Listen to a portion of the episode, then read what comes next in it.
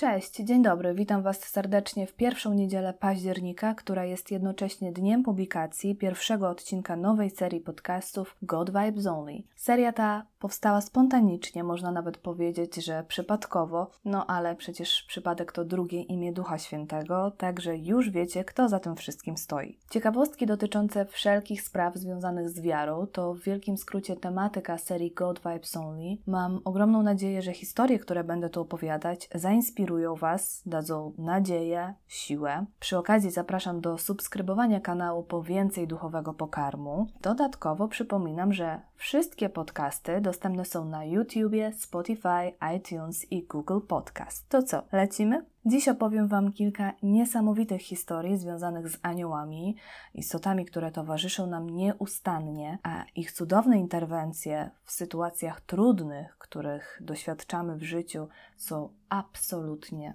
niewiarygodne. Fakt istnienia aniołów znajduje potwierdzenie w całej Biblii. Wspomina o tym choćby Karl Barth, wielki ewangelicki teolog, mówiąc, że biblijne świadectwo objawienia i dzieła Bożego potwierdza w pewnych konkretnych kontekstach istnienie aniołów. Myśl biblijnych autorów potwierdza jednocześnie, że bez tej obecności brakowałoby temu świadectwu pewnego wymiaru. Aniołowie wspominani są już w Księdze Rodzaju. Ich tradycyjnym umieniem malak, nie wiem czy dobrze to wymawiam, co znaczy posłaniec. W tłumaczeniu na grecki nazwa ta brzmi angelos. Od niej wywodzi się łacińskie słowo angelus i włoskie angelo. Aniołowie niekiedy są określani również innymi imionami, takimi jak synowie Boży, duchy, święci, wojsko niebios. Zarówno w Starym, jak i Nowym Testamencie przedstawia się ich jako niezliczoną rzeszę. Teksty poprzedzające okres niewoli babilońskiej nie wspominają o żadnym aniele noszącym własne imię, natomiast późniejsze księgi natchnione wymieniają trzy imiona: Gabriela,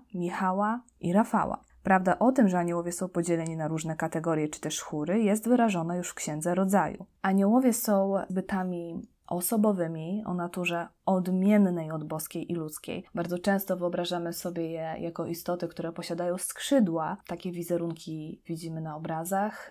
W Biblii aniołowie pojawiają się zazwyczaj jako postaci przypominające ludzi, ubrani w białą kapłańską szatę. Na przykład w księdze Daniela anioł Gabriel jest nawet określony jako mąż. Jednakże wszystkie te mm, szczegóły biblijnych opowieści świadczą o tym, że no aniołom przypisuje się naturę różną od ludzkiej. Mieszkają oni w niebie, to mówi Księga Rodzaju, pojawiają się i znikają niespodziewanie, mają nadludzką moc. Niektóre teksty wyraźnie mówią, że aniołowie stoją w hierarchii bytów wyżej od człowieka. To jest też ciekawostka, że Stary i Nowy Testament mm, przedstawiają je pod ludzką postacią, ale równocześnie pokazują, że te istoty które są wyższe od nas, nie posiadają materialnego ciała, takiego jak nasze. Papież Jan Paweł II wspominał o tym, że do świata niewidzialnego należą inne byty, czysto duchowe. Nie należą one zatem do świata widzialnego, choć są w nim obecne i w nim działają. I rzeczywiście te interwencje będą tutaj dzisiaj opisywane, tak jak już wspominałam wcześniej. Księga Tobiasza z kolei wyjawia nam, że aniołowie żywią się pokarmem niewidzialnym dla człowieka. Jezus zapewnia nas, że mogą oni stale oglądać oblicze Jego Ojca, dzięki czemu żyją w wiecznym szczęściu w niebie. Aniołowie pełnią różne funkcje w stosunku do Boga i człowieka. I tutaj też taka fajna mm, ciekawostka. E, można prosić swojego anioła stróża o to, e, aby modlił się razem z nami. Jeżeli odmawiacie na przykład różaniec, poproście anioła, żeby modlił się z wami, żeby wspomagał was w tej modlitwie, ponieważ jego modlitwa jest doskonała. Aniołowie są wykonawcami postanowień Boga, Bóg za ich pośrednictwem oznajmia swoją wolę oraz każe im czuwać nad powodzeniem zadań, które są stawiane człowiekowi. Pewien katolicki intelektualista, Battista Mundina, mówi o aniołach w ten sposób. Osobiście wyspecjalizowałem się w kulcie aniołów i wprowadziłem weń wielu moich przyjaciół, którzy są mi za to niezmiernie wdzięczni, gdyż znaleźli w nim wielką pociechę. Kult aniołów przynosi wielkie korzyści, tworzy więź z istotami, które są nam zawsze bliskie, troskliwe, czułe, uważne, hojne, które nie tylko opiekują się naszą duszą, ale także pomagają nam w naszych codziennych problemach, zmartwieniach, niebezpieczeństwach. Ich troska jest naprawdę nadzwyczajna. Ten, kto otacza czcią aniołów, odkrywa, że ich przewodnictwo jest niezachwiane, ich opieka czujna, pomoc pieczołowita, a rządy łagodne. Z ich obecnością żadne przedsięwzięcie duchowe nie jest niemożliwe.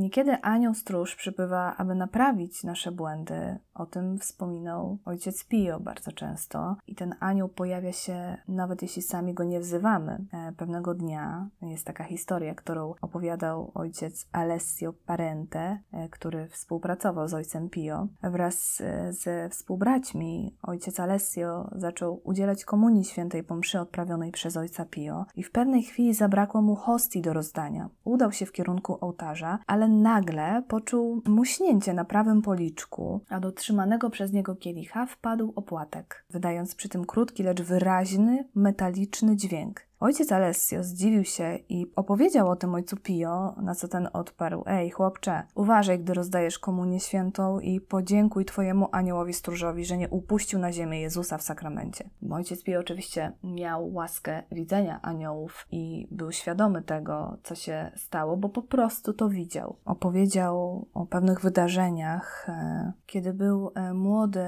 ojciec Pio był prześladowany przez mężczyznę, który wyglądał jak ksiądz. Gdy chłopiec wracał ze szkoły, ojciec Pio oczywiście, ten czekał na niego na progu domu i nie pozwalał mu wejść. Zatrzymywał się, a wtedy obok pojawiała się postać bosego chłopczyka, który czynił znak krzyża. Ksiądz znikał, a przyszły brat Pio mógł spokojnie wejść do domu. Tutaj jest też ciekawostką to, że zły duch nieprzerwanie czynił także wysiłki, aby przeszkodzić w kontakcie i korespondencji ojca Pio z jego duchowym przewodnikiem. Szatan uciekał się do wszelkich podstępów, by tylko osiągnąć swój cel. Przeszkadzał za każdym razem, gdy ojciec Pio chciał napisać do ojca Agostino. Pewnego dnia e, w kopercie od ojca Agostino przyszła tylko czysta kartka, na co ojciec Pio odpowiedział: Gdybym nie wiedział, jaką dziwną wojnę prowadzi ten chochlik, Mógłbym się zastanawiać, czy to przypadkiem nie pomyłka z waszej strony, ojcze. Inny list został zalany atramentem, ponieważ szatan chciał, aby ojciec Pio nie mógł go odczytać. Na szczęście z pomocą przyszedł właśnie anioł stróż, o czym kapucyn opowiedział potem. Z pomocą dobrego aniołka zatriumfowaliśmy nad perfidnym planem tego czorta. Wasz list, ojcze, mimo wszystko został odczytany. Anioł zasugerował mi, abym przed otworzeniem koperty pokropił ją wodą święconą. Tak też zrobiłem, ależ musiał się zesłościć ten podły zazdrośnik. Za wszelką wszelką cenę chciałby mnie wykończyć, wykorzystuje wszystkie swoje diabelskie sztuczki, ale zostanie pokonany. Bardzo często anioł stróż objawia się w naszym życiu w postaci mężczyzny. Zazwyczaj jest on bardzo przystojny i ma w sobie coś tak niezwykłego, tę niebiańską aurę. Tutaj mogę zacytować kolejną historię. Pewna kobieta podróżowała do San Severo w 1966 roku to miało miejsce. Z powodu awarii samochodu musiała się zatrzymać. Instynktownie zwróciła się myślą do ojca Pio, e, prosząc go, aby przysłał jej na pomoc swojego anioła stróża. Ponieważ była duchową córką ojca Pio, wiedziała, jak należy rozwiązywać pewne problemy. Wkrótce potem przybył przystojny młodzieniec, który uprzejmie zaproponował, że naprawi jej samochód. W międzyczasie zauważyła, że jego pojazd nie miał tablic rejestracyjnych. Gdy auto zostało naprawione, oboje ruszyli w dalszą drogę. Dojechawszy do najbliższego skrzyżowania, kobieta zatrzymała się, aby pożegnać młodzieńca. Ten, odpowiedziawszy na pozdrowienie, po chwili zniknął jej z oczu, mimo że znajdowali się na tej samej drodze, więc nie mogła go nie widzieć. Jego tajemnica została rozwiązana przez ojca Pio, który potwierdził, że usłyszał jej wołanie o pomoc i wysłał do niej swojego anioła stróża tak, jak prosiła. Również ojciec Eusebio Notte doświadczył dobroczynnego wpływu działania anioła stróża. Wspomina, że miał udać się do Irlandii, rozmawiał o tym z ojcem Pio, mówił, że ma zamiar lecieć samolotem ale ojciec Pio uparcie starał się go od tego odwieść i mówił: Obiecaj, że wykorzystasz inne środki lokomocji, nie leć samolotem. No i ojciec obiecał mu, oczywiście niechętnie, bo wiadomo, najwygodniej było lecieć samolotem. Przyjaciele w Irlandii przekonali go jednak, żeby wracał samolotem i kupili mu nawet bilet, więc ostatecznie go przyjął. Podczas lotu weszli w strefę turbulencji. Silnik uderzył piorun, powodując ogromne uszkodzenia. Pilot ostrzegł pasażerów o niebezpieczeństwie, wzywał jednak do zachowania spokoju, ponieważ był pewien, że uda mu się bezpiecznie wylądować. Wtedy Eusebio zwrócił się do swojego anioła stróża i wysłał go do ojca Pio, aby poinformował go o niebezpieczeństwie, na jakie był on narażony. Awaryjne lądowanie powiodło się, e, co przyniosło oczywiście ulgę wszystkim pasażerom.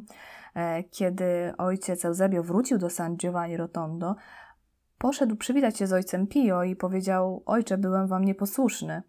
A ojciec Pio odpowiedział: Całe szczęście, że twój anioł stróż zdążył mnie powiadomić, inaczej już by cię tu nie było. Inną ciekawą historią jest ta dotycząca świętego Tomasza z Akwinu. Mówi się, że Święty Tomasz zobaczył anioła ukazującego mu cudowną książkę, której litery były złote i niebieskie. Była to książka o męczennikach. Kiedy był w Paryżu, poproszono go o przygotowanie wykładu inauguracyjnego jako doktora teologii. Tomasz w swojej skromności uznał, że nie jest godny przyjęcia takiego zadania, oddał się modlitwie, aby został zwolniony. Prosił o to, aby został zwolniony z tego wykładu. Wtedy ukazał mu się anioł niebiański, posłaniec, który przybrał postać majestatycznego starca i powiedział mu, że musi przygotować wykład i wskazał mu temat, który miał rozwinąć podczas tegoż wykładu. Jedną z moich ulubionych historii związanych z aniołami jest ta, która dotyczy papieża Jana XXIII. E, przyznam, że odkąd dowiedziałam się o praktyce, którą stosował Ojciec Święty, sama robię podobnie. Posłuchajcie, podczas jednej z audiencji papież Jan XXIII opowiadał, że pewnego dnia Pius XI zwierzył mu się z pięknej tajemnicy. Potwierdził bowiem, że ochrona anioła stróża zawsze daje radość, rozwiązuje każdą trudność i usuwa przeszkody. Kiedy mi się zdarza, zwierzył się Pius XI, że muszę porozmawiać z jakąś osobą, do której trudno przemawiają moje argumenty i względem której słowa muszą być podkreślone specjalną formą perswazji, polecam się mojemu aniołowi stróżowi. Powierzam mu tę sprawę, proszę go, aby szepnął słowo aniołowi stróżowi osoby, z którą mam się spotkać. Po ustaleniu porozumienia między dwoma duchami, rozmowa okazuje się lepsza i łatwiejsza. Czyli jak widzicie, papież Pius XI i Jan XXIII stosowali tę samą metodę, jeden nauczył drugiego. Ja przekazuję Wam także tę opowieść e, z nadzieją, że będziecie korzystać e, z takiej pomocy, którą może Wam zapewnić Anioł Stróż. Naprawdę wielokrotnie przekonałam się o tym, że ta praktyka jest genialna wręcz. W swojej prostocie można powiedzieć. I tutaj jest druga historia, którą bardzo lubię. Cud przydarzył się Julianowi z Elke, hiszpańskiemu tercjarzowi franciszkańskiemu, do którego przychodził anioł, aby przynieść mu pokarm, gdy zanurzony w modlitwie zapominał o jedzeniu. To tyle ciekawostek na dziś. Mam nadzieję, że Wam się podobało. Dajcie koniecznie znać. Do usłyszenia. Pa!